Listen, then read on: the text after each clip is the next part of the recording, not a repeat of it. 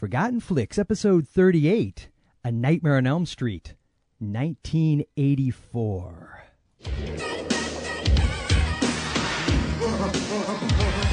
Fred Krueger's the name. You know my game. Elm Street's the place. You got the time. Listen to this. Yo, bust the rhyme. Fred Krueger the myth, but Fred Krueger the man. It doesn't matter cause I'm still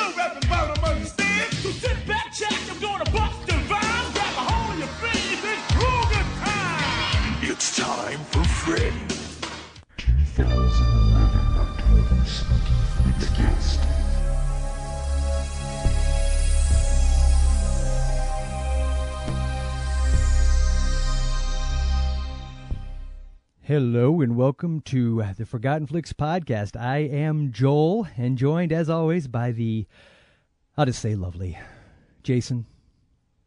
Jason? Hello? Lovely, Oh, sorry. lovely. I was like, did Skype crap out on me already? no, I just stopped listening. Oh, okay. How you doing, man? I am doing phenomenal. I am doing fantastic. Had a good week. How about you? Have you? Uh, yes, indeedy. Yes, indeedy. Uh, so uh, tonight we will, or today, whatever. I, I keep forgetting it's a podcast. we will be discussing A Nightmare on Elm Street, the real one. You know, the one with like latex rubber and, you know, Robert Englund. Yes, from 1984. And before we do that, that before we get into that, and then you know, towards the end we get into our little flicks picks action where we make a couple um, quick movie recommendations. Quick, because that's definitely what I think of when I think of this podcast. Jason, uh, did you have a little uh, reminder, a little, uh, uh, you know, uh, prostitution, a little, uh, you know, Absolutely. Just want to remind everybody out there we are in the midst of voting for the Podcast Awards. And this year, um, as you all probably know, we have been nominated for Best Movie or Film Podcast. And um, pretty stiff competition, but we need everybody to go out and vote. You can vote once a day. Um, anytime up until October 27th. So be sure and visit podcastawards.com. It's right on the front. It's not difficult. It's usually a click. Uh, but um, be sure and go in there and uh, give us a vote each day. And uh, if we win, it'll make Well, Jason very happy because he's it'll make me happy. he, his, he really, really needs it, folks. He, it's sad. It's sad. I have no validation in my this life. is, this is really all he's got going on. Please. But before we get into, uh, we have a, a, a listener uh, feedback, little comment about the the movie we'll be talking about. Before we get into that, I would like to introduce someone who is joining us for this third installment in the 2011 October Spooky Flicks Fest. We are joined by writer, director, producer, basically Captain Awesome himself, Mr. Paul, Mr. Paul Osborne. Hey guys, I have to live up to that now. You totally do. Now I have to be awesome. Yes, you really do have to be awesome. If you called me a big bag of suck, then I could like surprise everybody. But now, like, well, apparently he's supposed to be awesome. Yes, he's Say nine pounds- Awesome, boy. Hi guys, thanks for having me on board. Yeah, man, it's our it's our pleasure. And uh, uh, Paul, um, for, for those that don't know, and really, folks, that's just sad. Um, he directed he directed a so. yeah he directed a kick ass documentary called Official Rejection. And it's sort of a behind the scenes look at what uh, indie filmmakers go through on the film festival circuit. And as a uh, former slash recovering wannabe indie, indie filmmaker myself, I could totally appreciate all the crap that they were dealing with. And uh, it's it's a great movie. It's got Kevin Smith in it, and you had um, Lloyd Kaufman, right, was in that. And uh, Yep, and his naked ass. and his naked. That was that was a great moment. Spoiler alert. Um, and, and uh, it is fantastic. It's on Netflix. Was it instant play? Or because I think I actually had the DVD no, sent to me. No, Yeah. We we managed to get the DVD on Netflix be- just before they brought down the "We Hate Indies" window. Oh, so uh, we didn't make yeah. streaming, which is very unfortunate. Got it. Uh, It's we're the- looking into options now for streaming. You can stream us though on uh, Amazon. Oh, okay. Very cool. We'll check We them are out. on there. Amazon streaming. It's like I was like I think it's not. It, it might be free if you have Prime. I'm not really sure. I know that it's if you don't have Prime, it's a couple of bucks, but it's instant play. Blah blah blah blah blah. But in the meantime, we're working on streaming um, in various other forms. Awesome. Awesome. Awesome. Well, yes. Give us a chance. Yeah, no, I do. It, it, I I watched it. It was fantastic. Actually, uh, Paul narrates it, which is sort of this has got a little surreal because I like heard his voice, you know, in the movie, and now he's talking in my ear. So, kind of, uh, kind kind kind of. interesting. But I'm a big fan of the movie. The movie is awesome, and you have another project that you're currently working on. So I'm going to. I do actually, and the funny thing is that the, this current project, I just finished uh, shooting a movie called Favor, which I wrote and directed. Um, that actually prevented me from being on an earlier podcast because I you asked me to be on. I'm like, I'm sorry, I'm shooting. Mm-hmm. That's a good reason to be busy, I, I guess. yes, yeah, uh, we accepted yeah, it. So that one's that one's in post, and we're looking hopefully at having it done next summer and hitting the circuit shortly after that. I'm sure Sundance and Slamdance and Tribeca will be happy to reject that with uh, a vengeance after official rejection took them to task a little bit on their practices. yeah, but see, isn't that kind of the? We'll but, see, but wait a minute. we'll see how, how, how popular I am on the circuit after that movie. But but ultimately, that's not how conspiracies are supposed to work. You see, by you doing that, by you being the whistleblower type, they have to let you in now because if they don't, it looks like they're it- being petty. That's the thing. You think any festival would see official rejection and say, "Oh my God, if we don't accept him, Yeah, totally. like if we accept him, we immediately absolve ourselves." Or clearly, we're not the problem because we Yes. look, we accepted him. yes, Yeah, exactly. It's everybody else. We're cool. I I would think you There- could have there sat. one festival that a major festival that actually called uh, called me when official rejection was making this runs on the circuit. They actually called to reject me, um, and you know, like, a, like a Saturday night. So they were. I mean, clearly it was something they, they really. And it was the funny thing. The guy was like, oh, "I really like your movie in a lot of ways, but." Man, we're going to reject it this year. I just, you know, I, I took issue with a lot of things you said, which is a shame because I like the filmmaking. And I said, well, like what? And they said, well, you know what? Are you saying we don't watch all the submissions all the way through? And I said, well, do you? And he was like, well, no, some of them really suck. You can tell right away. I'm like, so, oh, so I'm telling the truth. So it's not that I'm lying or spreading spreading misinformation. That you just don't like that I said it. You just don't like that you actually put it out there and people right. And then they know said, well, look, for you know, there, are all, there are other festivals that are way worse than us. Like, we're really good. You should take them down, but we're, you should leave us alone. So that's like the serial killer that says, "Hey, I've only killed four people. That guy over there killed 12. Am I really?" So you know, the real problem are the smaller festivals. That's actually what they said. And I said, I No. that's necessarily true there, pal. wow. I won't name this festival, but they were uh, they were very offended. Did you ask them if they were officially rejecting you now? They they did. They officially. Well, he called me. He was calling to reject me because you won't be receiving a letter because I'm calling to let you know. It's like, oh, oh, okay. Well, that's Honestly, that was worth the price of the submission to get the guy to call me and tell me what he thought. Yeah.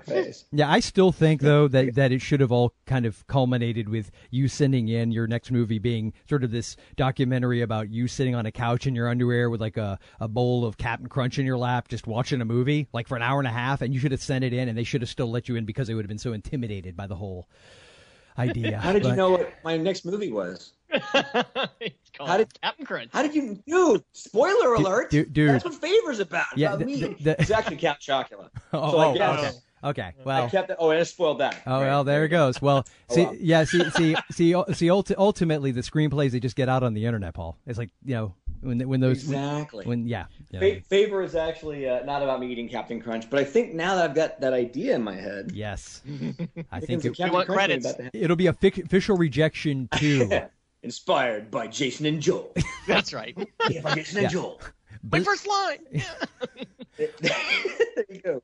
Captain Crunch movie. That's mine. That's Uh, mine. yeah, yeah, you got that all from me? yeah. No, no, my idea. That's my idea. You can't steal ideas. yeah, impossible. Yes, totally. Don't don't tell that to Tarantino. no, no, You have no. nothing left. Not- what? Heresy.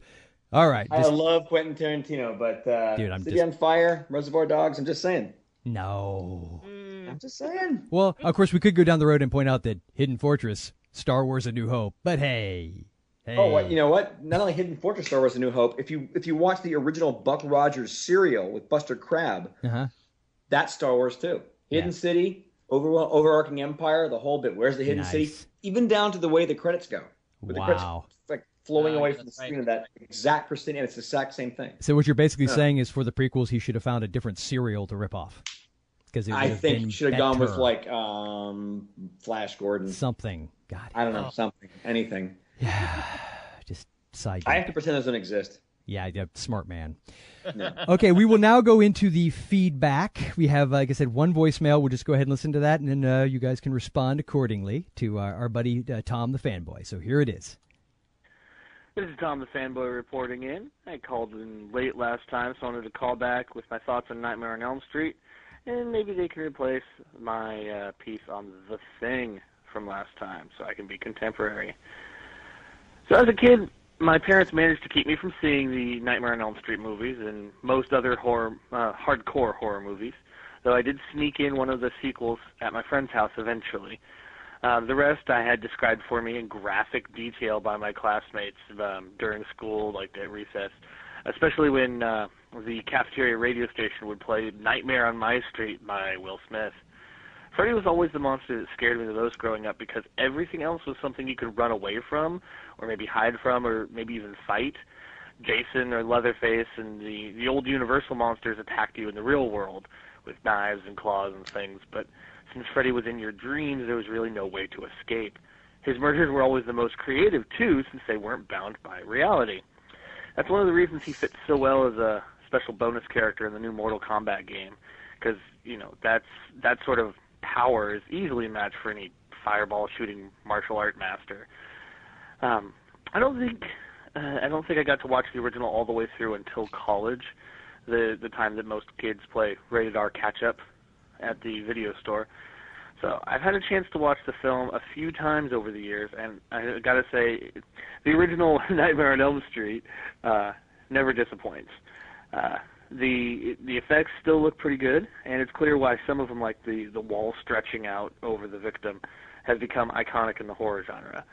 Today, I was particularly impressed by the scenes where the victims are being tossed around by invisible Freddy, even though dragging up the walls and across the ceiling was done earlier, like in Poltergeist. So that's all I get to say about that film without getting into the sequels by accident. So, this is Tom the Fanboy signing off. Sweet dreams. Thank you, Tom. and uh, yes, video store. What is that? Oh, I missed the video store. Yeah. Ah, I realized I dated myself when I said to somebody not that long ago, "Yeah, one of my favorite things to do is like go to the video store and you know hang out at the bookstore." And they're looking at me like, "The what? What is Huh? that? What's that?" The thing about it, like back to Tarantino. I mean, Tarantino's whole you know Yeah. ethos is Yeah. you uh, film it, you know, educated in a video store and Yep. uh, the video archives and what, what is it, Manhattan Beach or, and uh, that doesn't exist anymore. His pathway in, Yep. at least according to his legend, no longer exists. Yeah. Well, Door is so- closed. yeah. So what, what, what, what will the next generation be? Yeah. So I like would hang out on Netflix all day long. I was totally like YouTubing. Yeah. And I was inspired. It was great. I think Yeah. well, I, you know, I think there's something. I mean, and this is this is. I realize when I say this is like the old man in me, like I think there's something to be said for this, but I think there is something to be said for um, being in person somewhere. yeah. So I don't know. I mean, video store. There still are some video stores, and I, I think that necessarily isn't going to be. That, that's kind of going the way, away. But what I'm hoping is that um, people still go to the movies. Yeah. And I'm hoping that micro cinemas start to sort of come back. I Yeah. think with indie film. They're, they're starting to pop up. I've noticed, like Official Rejection's been invited to play a bunch of them. There's uh, one in LA, and they uh, these little there's like 50, 60 seat theaters that play sort of indie films, oddball films, and they have a sort of a um, a small sort of constituency that goes to them periodically, and, Uh-huh. and they usually are usually have a bar associated with them. Mhm. Um, that situation where you know you're you're 21, you're 20 years old, you, you go to these things and you're seeing films that you you know weird stuff that isn't available on Netflix that you just it's hard to find, and you you know, or stuff that's new. And you meet Yeah. the filmmakers, and you sit down, and you begin to get to know the curators and the other people that go, and you begin to sort of uh, who hopefully are also filmmakers, and you begin to sort of um, develop a collective uh, um, uh, information sharing, which I think is that's what's missing. What was great about video stores that the clerks, like I mean, for example, you know, talking about uh, Nightmare on Elm Street. I mean, that was one where I went to go rent that at my local video store when I was 16 Uh-huh.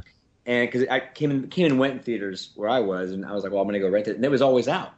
So Yeah. it's so I remember going to the clerk. You'll love this story. I went to the clerk and I said, you know, is Evil Dead? And she's like, no, no, it's out. Or no, sorry, is um, Nightmare on Elm Street? And she said, no, it's out, but maybe this, you'd like this one instead, The Evil Dead. I said, what's that? She's like, well, just check it out. I'm like, this box looks stupid. It's a woman coming out of the lake. just trust me. Watch it. Watch it and watch it alone and watch it at midnight. And she I says to a 16 year old kid. Yeah. Well, she was only like she was only like 17 or 18. Oh. It was, she was just older film nerd chick who went to some other high school that I didn't know, and she worked at the store, and she recommended um, Evil Dead to me, and uh, she recommended a bunch of stuff. She rec- and then she recommended a Reanimator. So my going to that store sort of gave me access to stuff that she was privy to that I wouldn't have mm-hmm. otherwise mm-hmm. known. I mean, I probably, I'm sure eventually I would have known it existed, but I was the, I I was on the ground floor among my friends of Evil Dead. I was on the ground floor among my friends of Reanimator. Mm-hmm. I was the first one of people that I knew to see those movies, and I was the one going, "My God, you got to check this out!" You know, long, I mean, before I got my hands because Nightmare on Elm Street was always out. Yeah. So I'm hoping that you know if, uh, It'll finally be returned so you can see it. One day. Yeah. Uh, We- you know, that's a, that's a I, really don't I was good. like, that wasn't nearly as good as Evil Dead. Yeah. That was Um, my reaction. True. So I wish I would agree on- see this one first and Evil Dead the next week.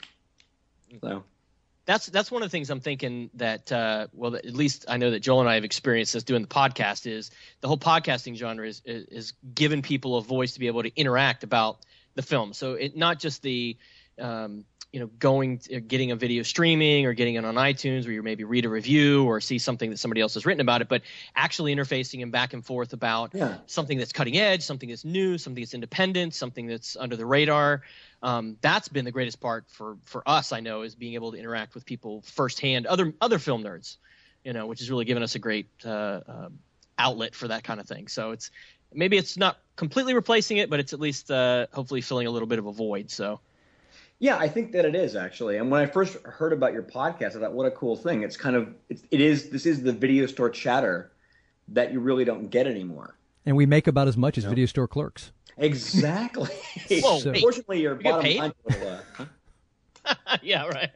say you know, there's no overhead. Yeah, this is true. This You is know, I- very I hope true. you have jobs other than this. Oh, All I have to say. crap. I knew I was doing something wrong, Jason. I... That's why she left me. Damn it. That all to tell makes you it wasn't- sense now. all right. it wasn't the no pants thing. It was the podcast. No, well, it was always the no pants thing. That that just gave her a good laugh. yes. So, gentlemen, would you like to now dip in, dip our toe into the waters that are Frederick Krueger? And Oh, please. yeah, and uh, first we'll hit the folks with a spoiler alert, even before the trailer, just because.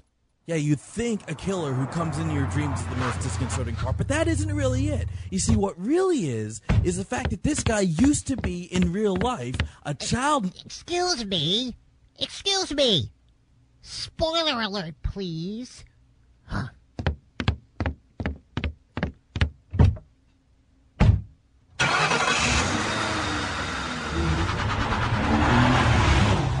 A child murderer.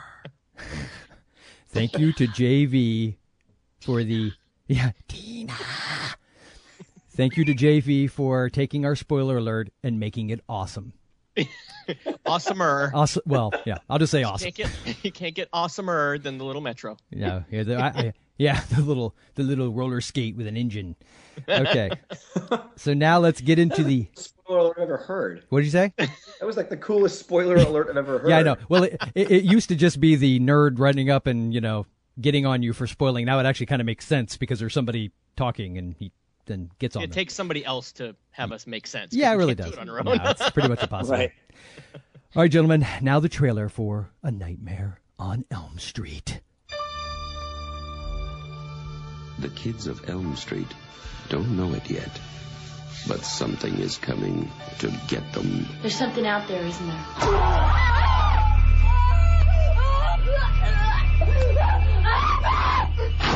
You could just see cuts happening. What did that, Lieutenant? I don't know. Tina! What's the coroner got to say? He's in the John puking since he saw it.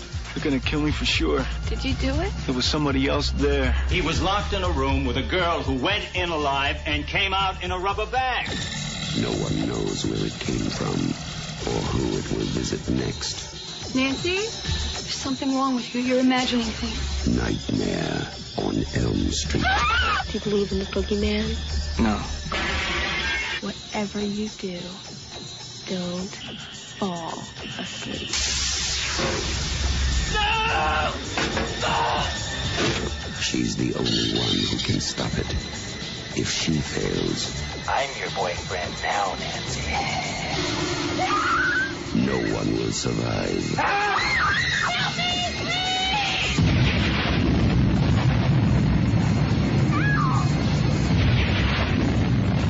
we? From Wes Craven, director of The Hills Have Eyes and Last House on the Left, a new masterpiece in fantasy terror, Nightmare on Elm Street. Okay, after Mind Warp, that may be my most favorite audio only trailer with the yeah. Nine, ten, never sleep again. yeah, yeah I, I just love trailers that really require the visuals to get the full effect. That was awesome. Yes, Jason, would you would you like to hit us with the synopses real quick for the old Nightmare on Elm Street? Absolutely. Uh, for those of you who are not familiar, this is a story of one Frederick Krueger, um, a ne'er do well who apparently got caught betwixt the bad sights of a couple of parents who happen to be psychopaths. Um, no, this is the story of a set of teenagers, four of them to be precise, who are starting to have common dreams, and they see this monster of a man with green and red sweater and a glove with giant razor blades, and he starts to visit and consequently kill them in their dreams, all except for young Nancy, who is the, our heroine for this movie, and her dad is uh, like a lieutenant or you know I think, something he's, in I, the think, I think he's pretty much a chief. He's, He's a town sheriff, isn't he? Yeah, yeah, sheriff. Yeah, I think he's just supposed to be the sheriff. yeah lieutenant or something. Saxon. Well, you know, what can you do? Yeah, it doesn't matter. She's Yeah, John yeah, Saxon. exactly. That's all I have to do is walk and go. I'm John Uh, Saxon. her dad's a badass. Right. yeah. so um, she has these nightmares. No one believes her that something is obviously coming in her dreams until uh, at one point she starts to make connection that Freddy may have been a real person and is now trying to come back and seek his vengeance in the dreams of the people who impacted them. So I'll leave the finale up for you to rewatch or listen later because we're probably going to talk about it. But um, that's basically the story: is that it's a mass murderer with a burnt up face like a weenie and like a, like a burn up weenie. yeah Yeah. Well, His what- face is burnt what up like you- a weenie you- and his what name are is you Fred. into? Of course, I guess with five kids, I might resort to that too. Can we start with the most obvious question of the entire Nightmare on Elm Street situation? Go ahead. Yes, so please. Freddy gets into your dreams and he can control your dreams. He can make his arms super long. He can turn himself into a giant worm. I mean, if you want to look at all the things Uh-huh. Mhm. he does throughout all the movies, why can't he make himself better looking? I mean, does he really have to like? Do you want to be stuck looking burnt?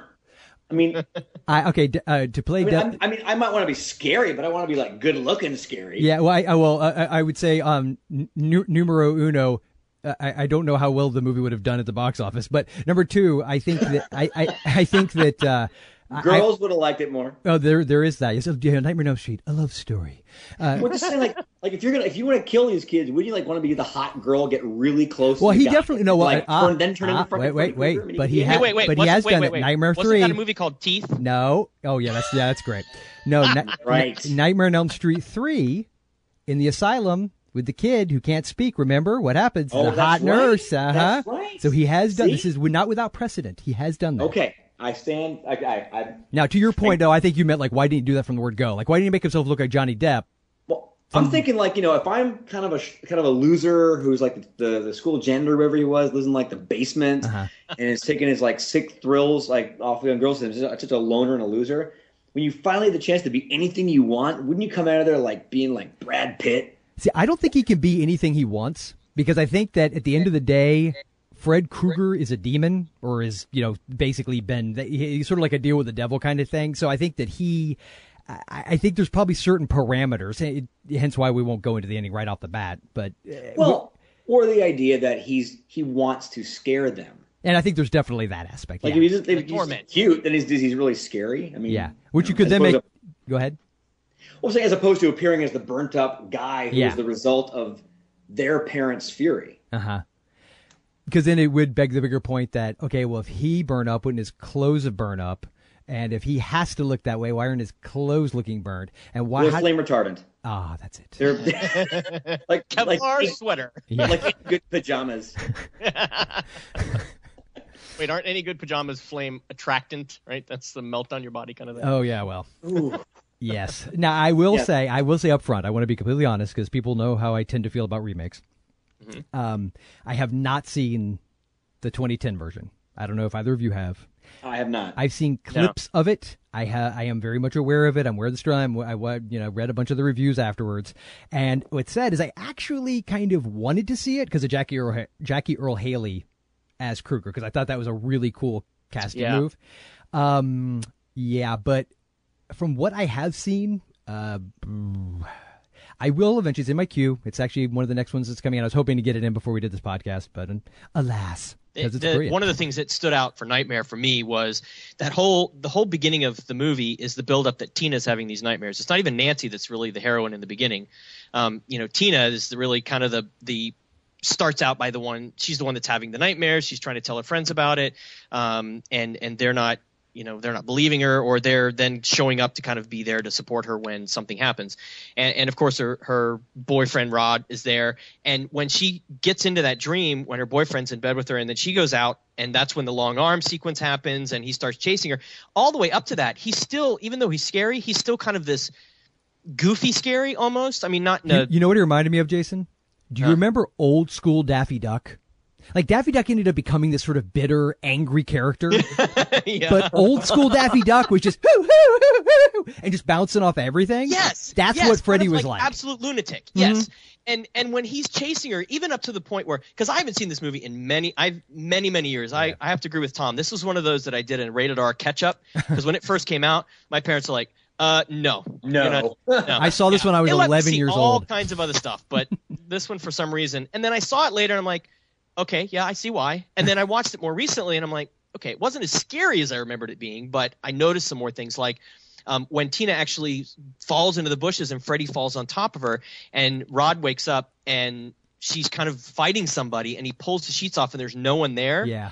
And the shot is next to Rod's head, looking up at the far corner of the room when she gets basically splattered up the wall and you know rolled up the wall, kind of like in, Uh-huh.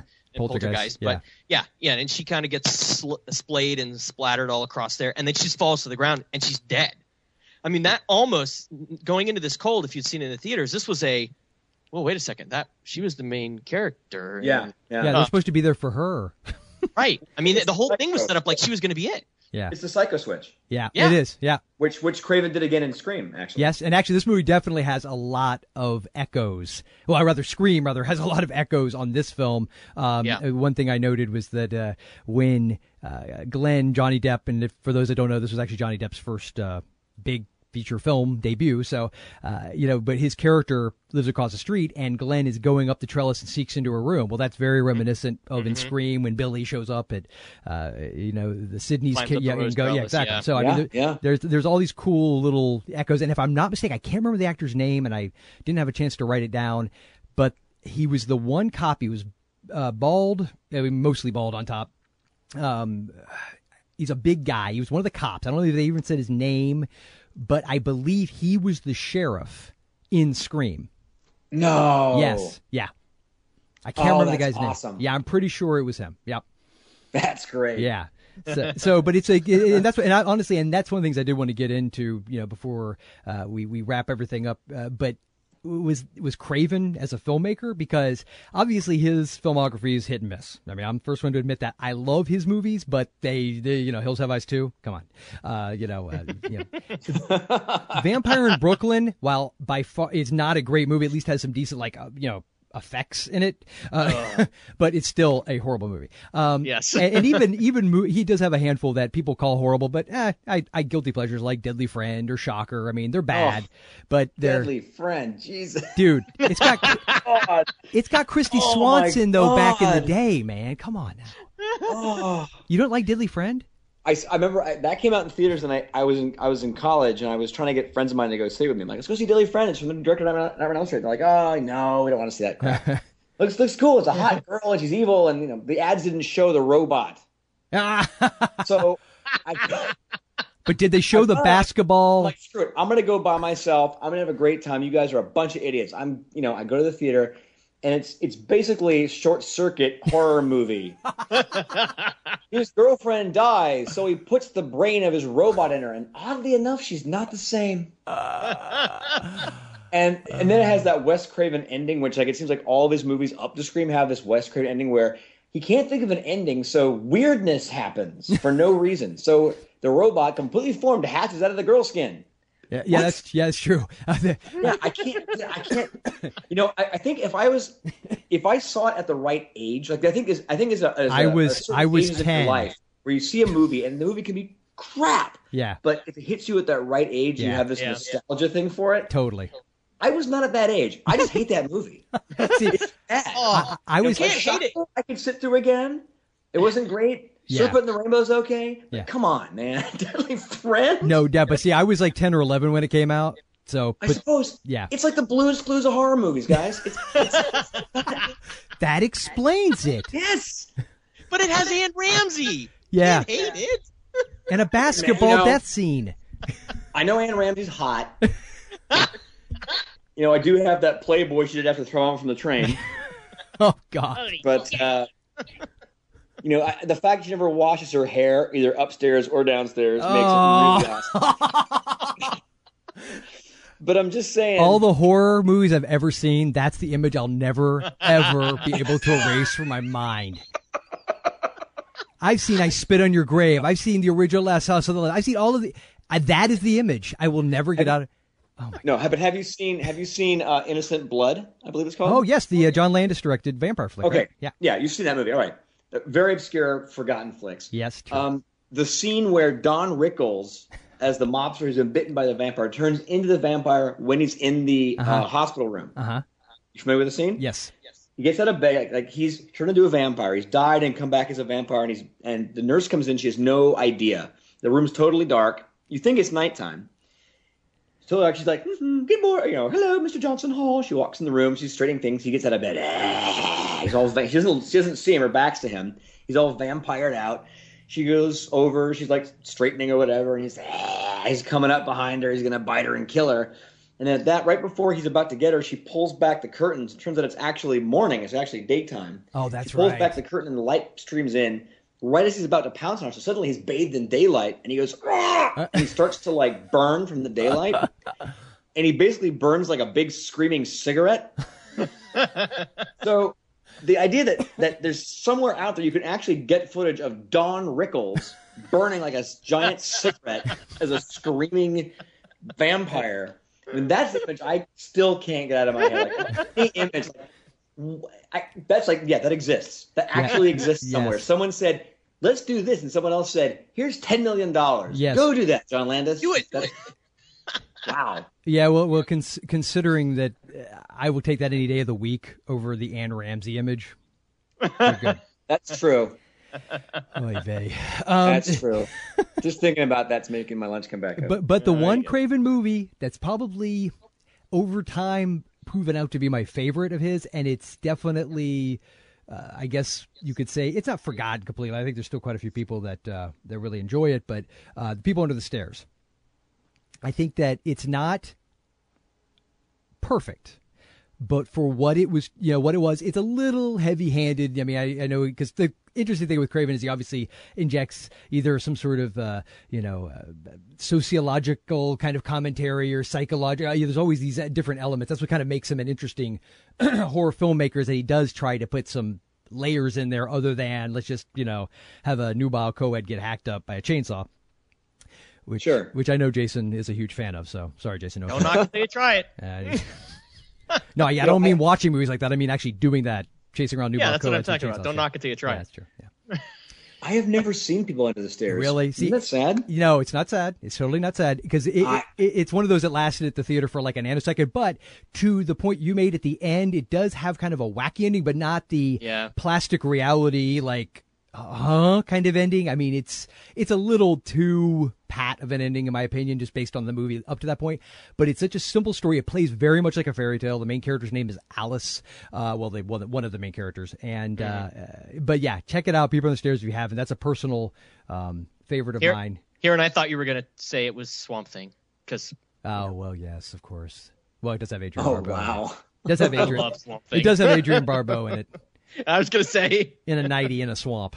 So I'm just saying You know, I I would have to go with the original Scream as my favorite Wes Craven. that would movie. be that is up there with me as well. Yeah, I, I know there's a lot of haters on the original Scream. You know what? Screw you. Really? Yeah, dude. Yeah. Well, what it is, it seems like people like to, especially in the horror genre, er, you know, fans. It, it, it, obviously, there are people that like both. I get that, but it seems like there's a lot of people that fall into the two camps. The, the you know, folks that like like Scream and you know, and then there's folks that like, uh, you know, either you know, the Hostel, Saw, Devil's Rejects, which I, which I would argue isn't really a horror movie, but maybe House of a Thousand Right. Corpses kind of uh, tone and will act as if a movie like Scream doesn't even oh that shouldn't even count because it's it's not really trying to you know rip your eyeballs from their sockets.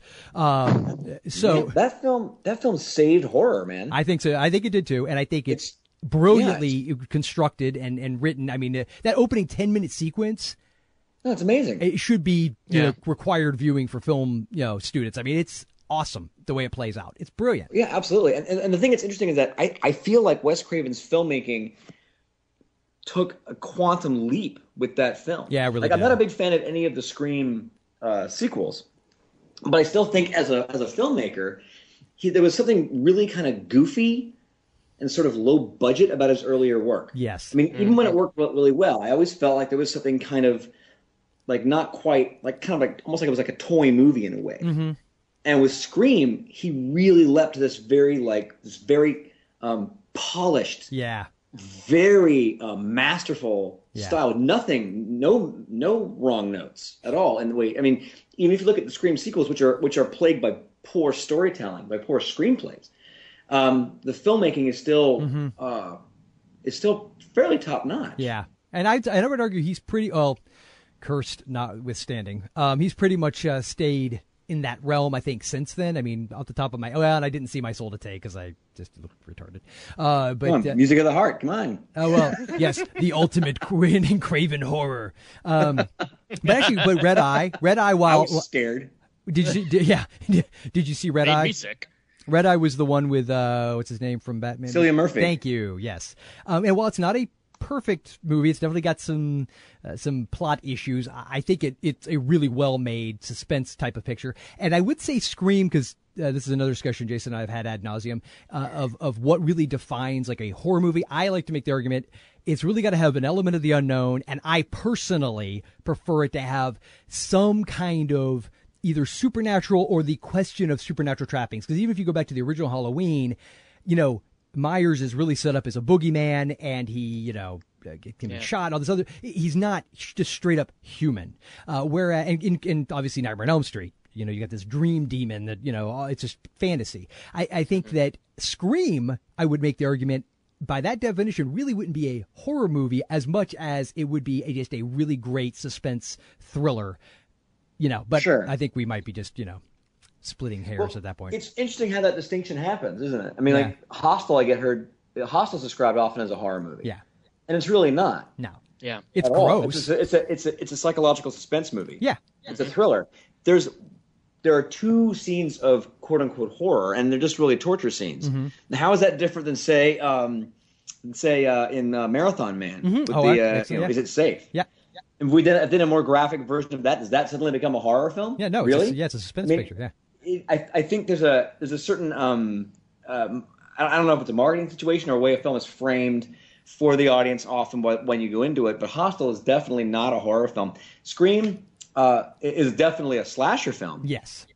You know, and I think that slasher film has become a, understood as a subset of horror yes, movie, yes, but it yes. certainly has no psych, uh, no um, no uh, um, supernatural No, no, or definitely. phantasmagorical elements. Yeah. And It you're right. The original Halloween, which is also a slasher film, has this. Uh, I wouldn't say uh, supernatural, but it has a mythos attached to Yeah. it, which is uh, fairy tale esque. Which Yes. is definitely the fact that he is he is the human embodiment of the boogeyman. Mm-hmm.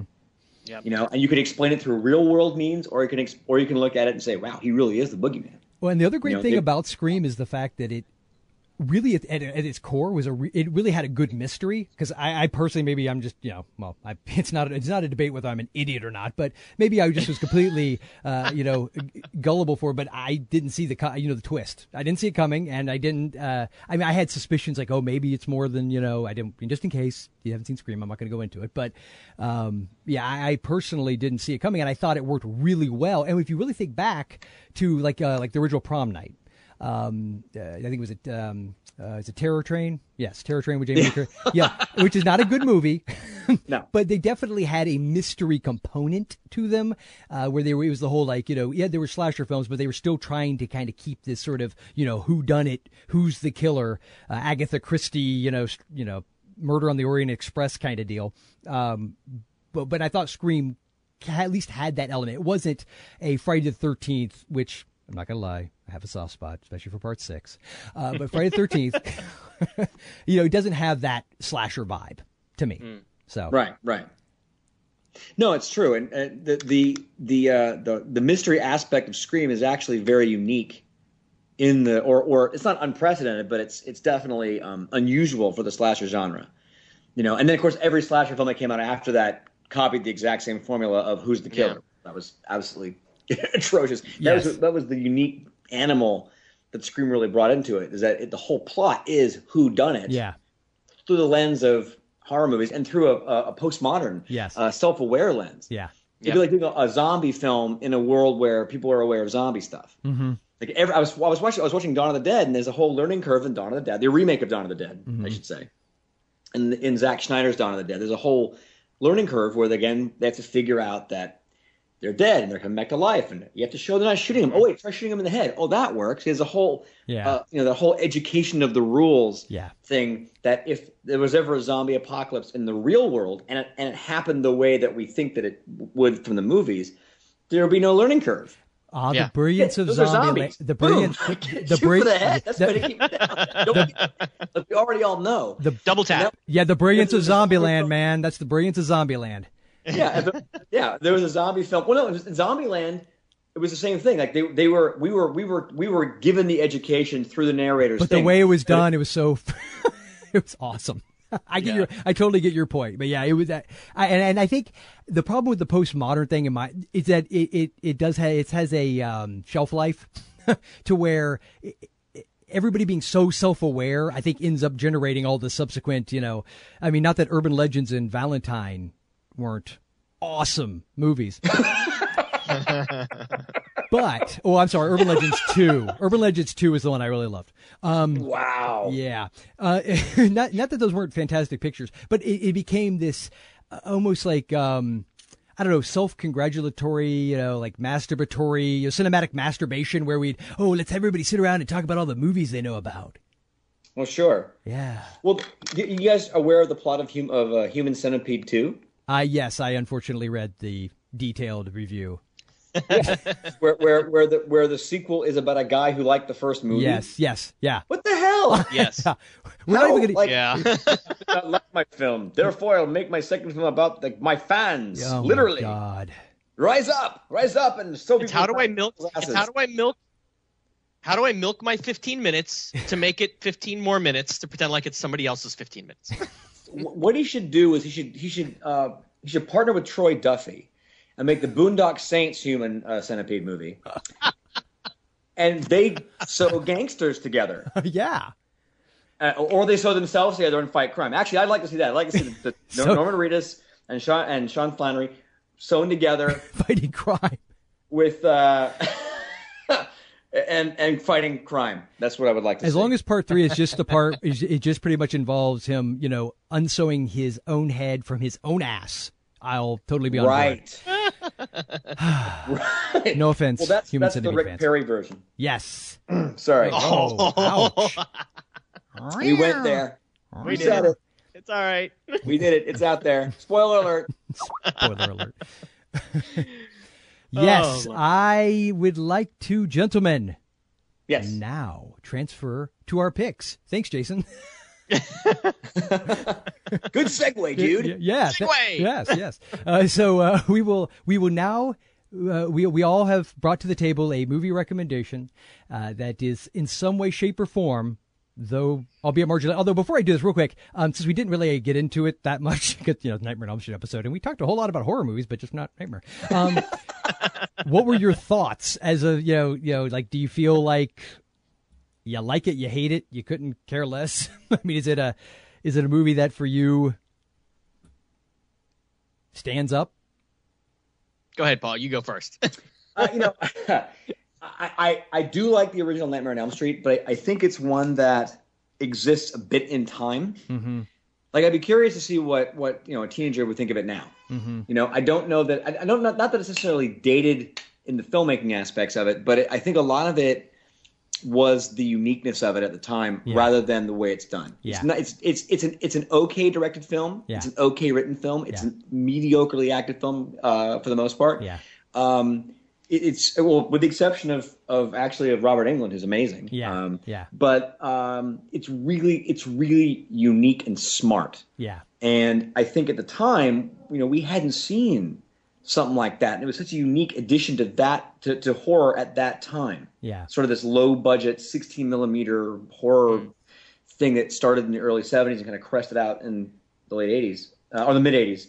Um, but I don't, you know, I, so I like it. I own it on Blu-ray. I mean, I've, I've watched it recently. Um, I just don't know.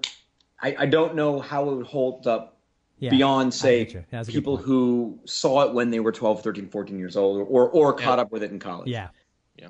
Jason? I, I have to agree with you. I think it's the exact same thing. It feels like you know there are a lot of those movies, and we've talked about a, a bunch of them on the show. But there are a lot of those movies that are perfectly fit within the time frame that they are because they've set some trend or they have busted out of some mold. And at the moment they were just this amazing refreshing new type of thing. And so they then become part of lore. And you know some of the scenes in this we talked about you know the wall scene and the bathtub scene. I mean just those alone have have the longevity that those scenes have and the the kind of the the landmark uh, um, feel of those that that kind of sets it apart. But then you go back and watch it, you think same type of thing. It's like, mm, you know, it wasn't as scary as I remember it because since then so much else has been done and so many other things have been uh, have been remade. So for me, it wasn't nearly as scary as I remember. I mean, like when we talked about the thing last week, that still for me had just the same sense and tension and feel as it did back when I watched it originally. This one didn't yeah, and, and this one just didn't have that as much. Now,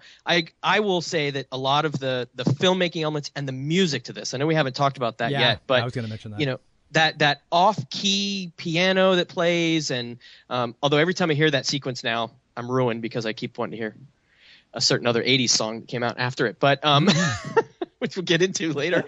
Um, but you know, it it just it did have a great feel, and it, and it of course set this whole thing in motion, which was the Nightmare on Elm Street series, which then you know built spilled over into the Friday the Thirteenth series, and so on and so forth. So um, I would own it as a piece of history, but it doesn't stand out to me as one of the better or best horror films of all time. It just stands out as one of the most historic horror films in the last, at least in the last you know twenty or thirty years. So. Well, I, I well said. Yeah, they agree. really yeah, and and I think that uh, I, I'm not going to just you know add to to what you guys said, other than to say um, the I think the effects, regardless of the time periods, were extraordinarily you know well done. David Miller and and company did a fantastic job of that. The music I was going to mention, Jason, excellent, Mhm. and um, you know the the thing I think I appreciate the most about this, as I do with all of Craven's better movies, are his use of you know um, uh, psychology and sociology, and you know he was a I believe he was a philosophy professor, and there's there's so many interesting ideas like that idea in this of the sins of the father, and you know just it's it Mm. makes it deeper on a level, and I think the ideas in this movie are profound enough that yeah, it, it you know the kills, some of the kills, could st- I think they still would be shocking. I, uh, especially when you if you were to tell an audience beforehand, none of this was done with computers. I, Mm, I think well, that, yeah. I, I think some of that would might you know get them um, in the right circumstance. But yes, to both of your points, I, I think it is dated some ways, and in some ways. Uh, I didn't hate the acting. I like Heather Langenkamp, but whatever. Um, I think that it just there were moments where it felt like it was on the cusp of just being uh, in in the same category of, of one of his films that didn't work, like Deadly Friend or Hills Have Eyes Too or whatever. Like it just Yeah. it felt like it was always kind of teetering in that until Robert Englund shows up or that music kicks in or whatever. I think if you don't have those elements, you have one of those other movies. So uh, Yeah. you know, it definitely it's you know not a perfect film, but purely from you know the the iconic perspective and the ideas in it, definitely check it out. Okay, and and, and Wes learns eventually, eventually in his movies that uh, when some stranger out in the dark yard calls your name, girls generally don't go out the door and go looking for it. Mm-hmm. yeah. That's the one thing I was screaming Yeah. this whole thing. Every time that happened, they're like, "Who's there? Who's out there? I'm in just my shirt and my undies. I'm gonna go out in the yard and see who's there. Some strange boy. No, I'm sorry. Not happening. Well, on that note, gentlemen, let us intro the Flicks Picks. Hold on.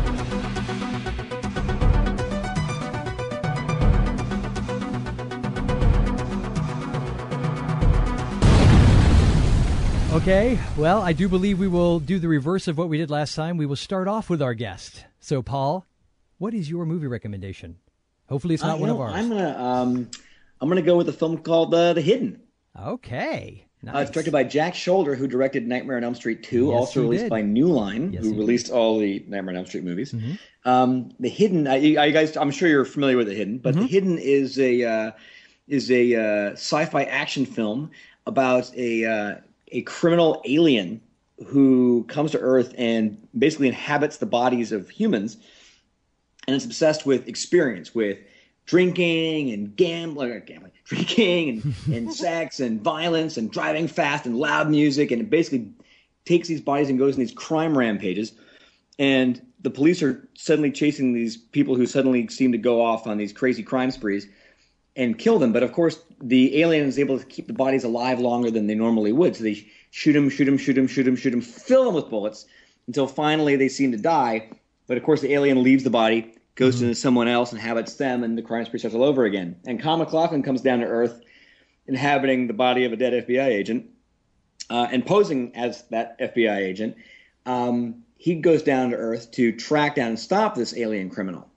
And there's two great things about it. There's a lot of great things about this movie, but the two my two favorite things about this movie. Uh, one is it's got the highest number of squibs used in any film I've ever seen, because they need to shoot these people three bazillion times so that the human bodies die and the alien will leave it. And that's the only time they can actually kill the alien is when it's between bodies. So they got to get it before it slithers into somebody else. Uh, and uh, so it's just the squib guy. I think must have retired from all the squibs. Like I just I did seventy five thousand squibs in one film. I'm going to go to Hawaii.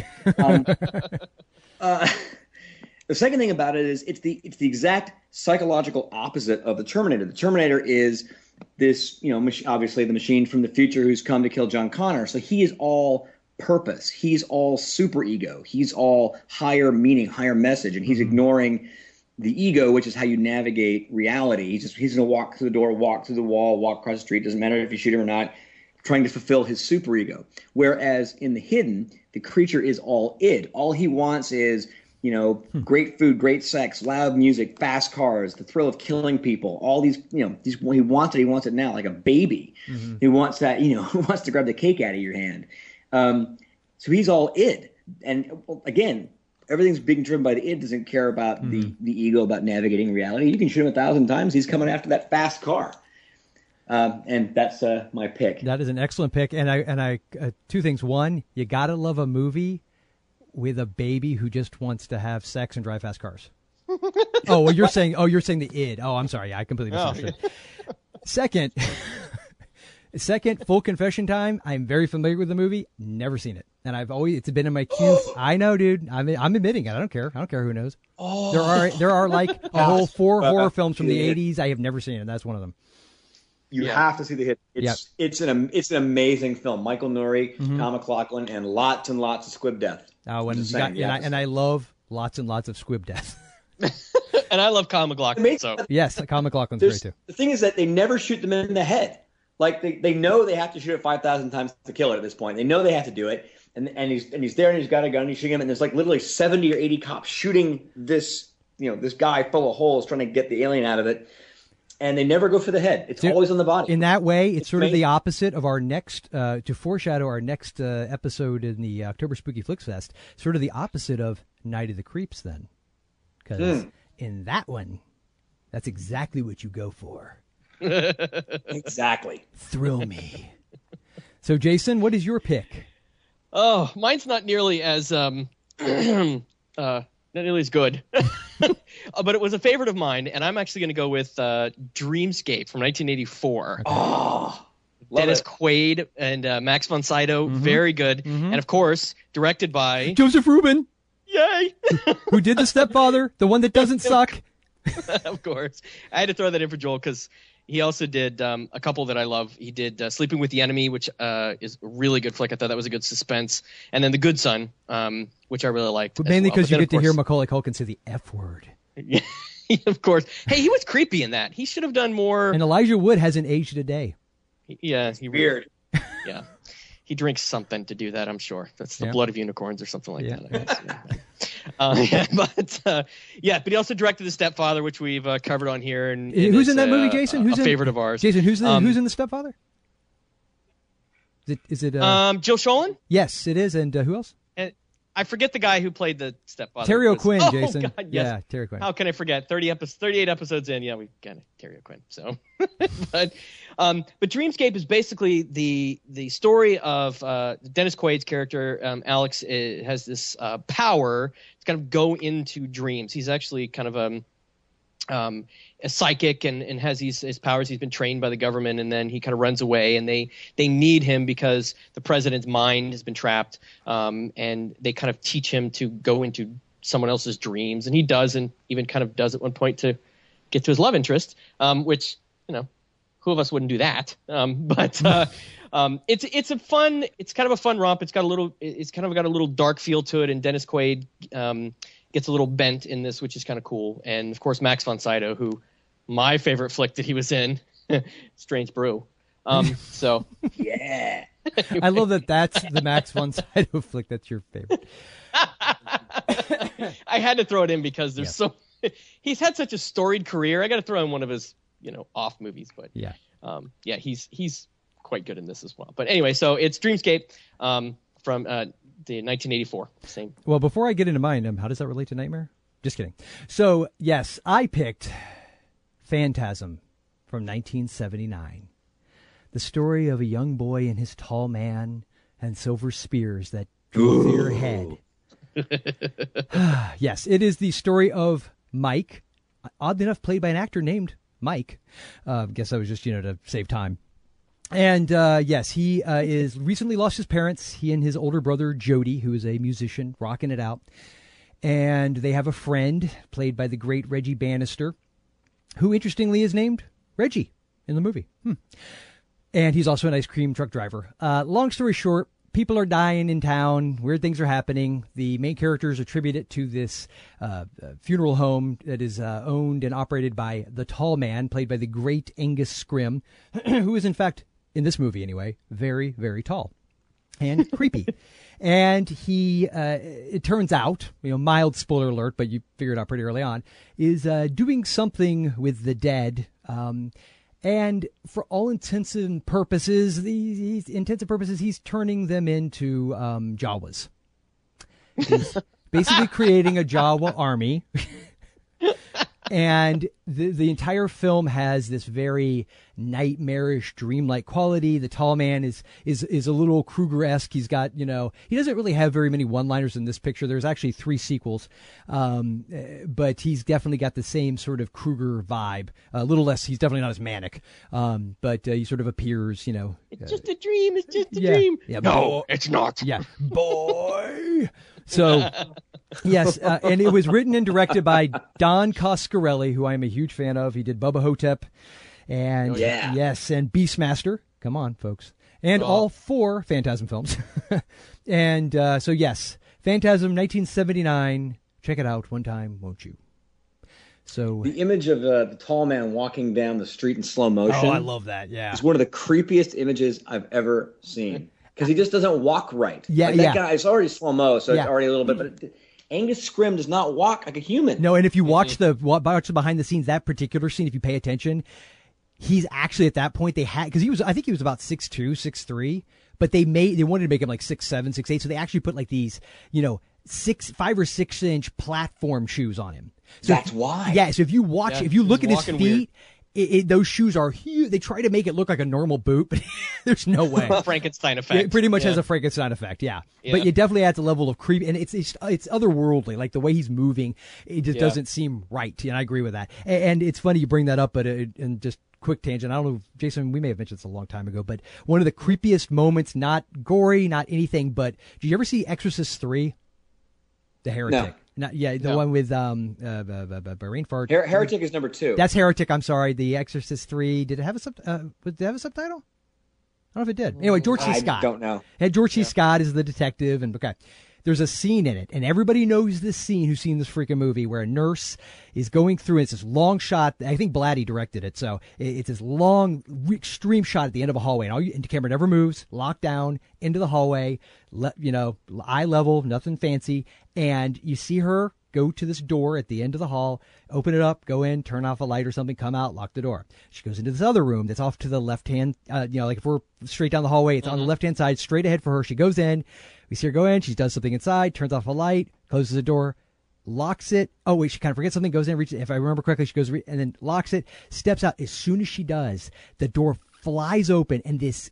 ah, only thing I can compare it to is like he looks almost like a. This is gonna sound horrible. A Klansman, because he's like just, it- it's like all white, like it just, it, and he's got these giant metal shears aimed at her neck, and he's like a foot and a half behind her, and the music like, and just, and he just, and he's like walking like straight legged, really, really fast behind her. She has no idea he's there, and they go past the corner, and that's all you see, dude. I watched that scene over and over again, and it freaked my ass out. Every I don't know what it was. Just watch, go online, go YouTube. I'm sure it's there. Creepy ass Exorcist three Yeah. head, you know, uh, creepy Klansman. wow, that's I'm gonna have to check that out. yeah, it dude, it is some creepy ass stuff. So Uh, yes.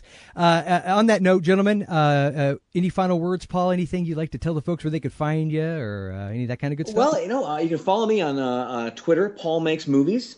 Uh, my new film is called Favor. The website is Favor Movie, although there's not a whole lot there right now. Um, also, want to add about Dreamscape, which I, I do love. Uh, I believe that was the very first PG-13 movie. It was yeah, it was Really? yeah. Well, I know that Uh-huh. well, Gremlins and Raiders. I mean, not Raiders. Um, Temple of Doom caused the the kerfuffle, yeah, they right? caused it, but they were PG. yeah, they're right. They're yeah, they were. Yeah, Yeah, those are that's often thought of as those are the first PG-13 movies, But but, they're not. weren't. They You're were PG, right. and there was a big parental uproar about it. So the MPA created That's. PG-13, and I believe Dreamscape was the first film with the PG-13 rating. nice. A little known fact. And also, it's hard to find that film in its original theatrical form. There's some video version where they edit, edit out some of the nudity in Mm-hmm, the film for one of the dreams, and that's the version that that you can't get the original version anywhere. So See, I, whole, I already re- I always remember that when we rented it, being like surprised at like you know however old I was, ten or nine or whatever, and and, and you know seeing boobies because yeah, you know. Well, they cut the movie. It's in the, it's in the dream when the guy's talking about his wife cheating yeah, on him. yeah, I remember that. right, yeah. right. Apparently, that's been cut out now. Hmm. I don't know why. Well, then why is it PG That just thirteen? It Yeah. seems odd to me, but apparently I, I wanted to get the Blu-ray. and I was reading the reviews, and there's some uproar about it not being the original theatrical version. And I'm like, am I going to let two boobs keep me from owning Dreamscape in high def? I don't know. It might.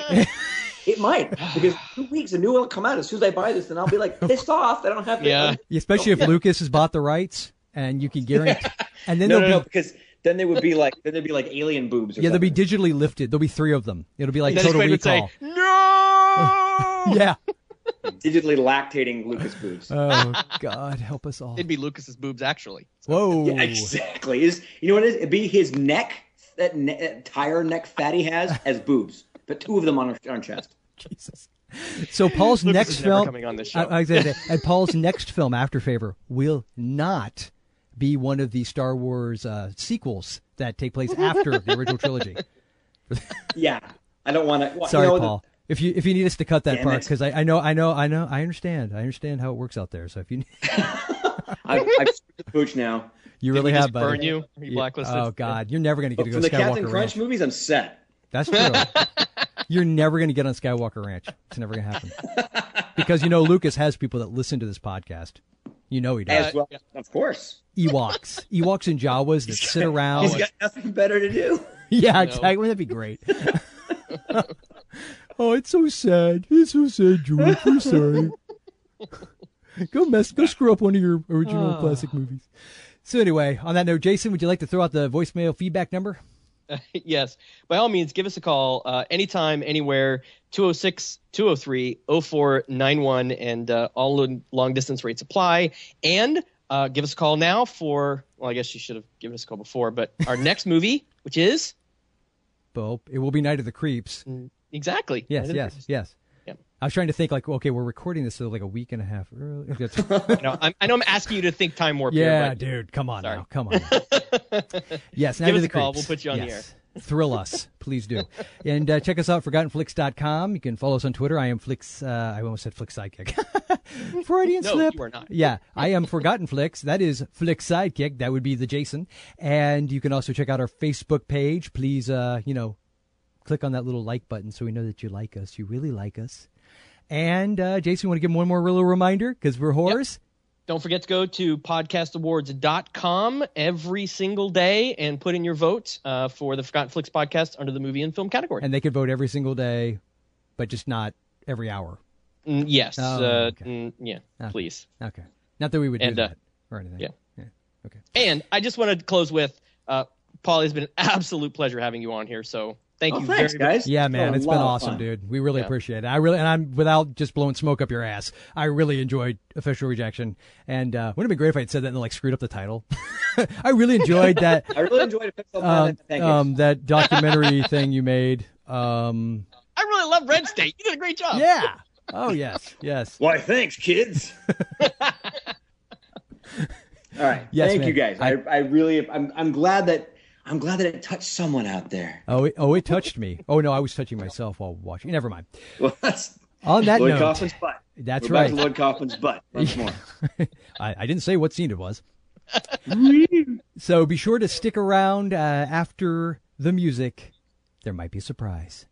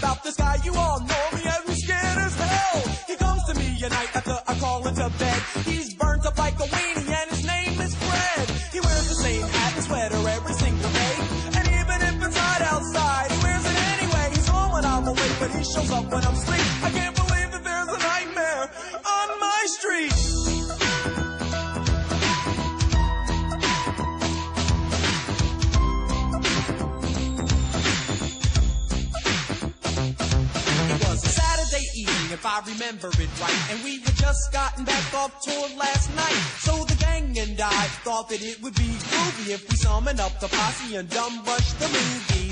I got Angie, Jeff got Tina, Betty Rock got some girl I've never seen in my life. That was alright though, cause the lady was chill. Then we dipped to the theater, set to ill, bugging, cold, having a ball.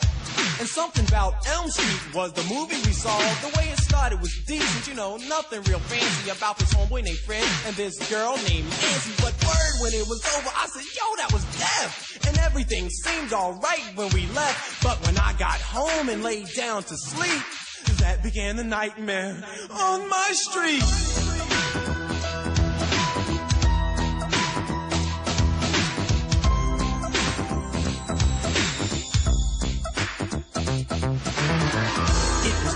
My room like an oven. My bed soaked with sweat, and man, I was bugging. I checked the clock, it stopped at 12:30. It had melted, it was so darn hot, and I was thirsty. I wanted something cool to quench my thirst. I thought to myself, yo, this heat is the worst. But when I got downstairs, I noticed something was wrong. I was home all alone, but the TV was on. I thought nothing of it as I grabbed the remote. I pushed the power button, and then I almost choked when I heard this awful voice coming from behind. It said, Man, I ain't even wait to see who it was. Broke outside in my drawers screamed so long, cuz. Got halfway up the block, I calmed down and stopped screaming, then thought, Oh, I get it, I must be dreaming. I strolled back home with a grin on my grill. I figured since this is a dream, I might as well get ill. I walked in the house, the big bad fresh prince. But Freddy killed all that noise real quick. He grabbed me by my neck and said, Here's what we'll do. We got a lot of work here. Me and you, the souls of your friends, you and I will claim. Body and I got the brain. I said, yo, Fred, I think you got me all wrong. I ain't partners with nobody with nails that long. Look, I'll be honest, man, this team won't work. The girls won't be on you, Fred, your face is all burnt. Got mad and his head started steaming. But I thought, what the hell, I'm only dreaming. I said, please leave, Fred, so I can get some sleep. But give me a call, man, maybe we'll hang out next week. I pat him on the shoulder, said, thanks for stopping by. Then I opened up the door and said, take care, guy. He got mad, drew back his arm, and slashed my shirt. I laughed at first and thought, hold up, that hurt. It wasn't a dream, man, this guy was for real. I said, Freddy, uh, How's been an awful mistake here. No further words, and then I darted upstairs. Crashed through my door, then jumped on my bed. Pulled the covers up over my head, said, oh, please do something with Fred. He jumped on my bed, but through the covers with his claws, tried to get me. But my alarm went off, and then silence. It was a whole new day. I thought, I wasn't scared of him anyway. Until I noticed those rips in my sheets, and that was proof that there had been a nightmare on my street.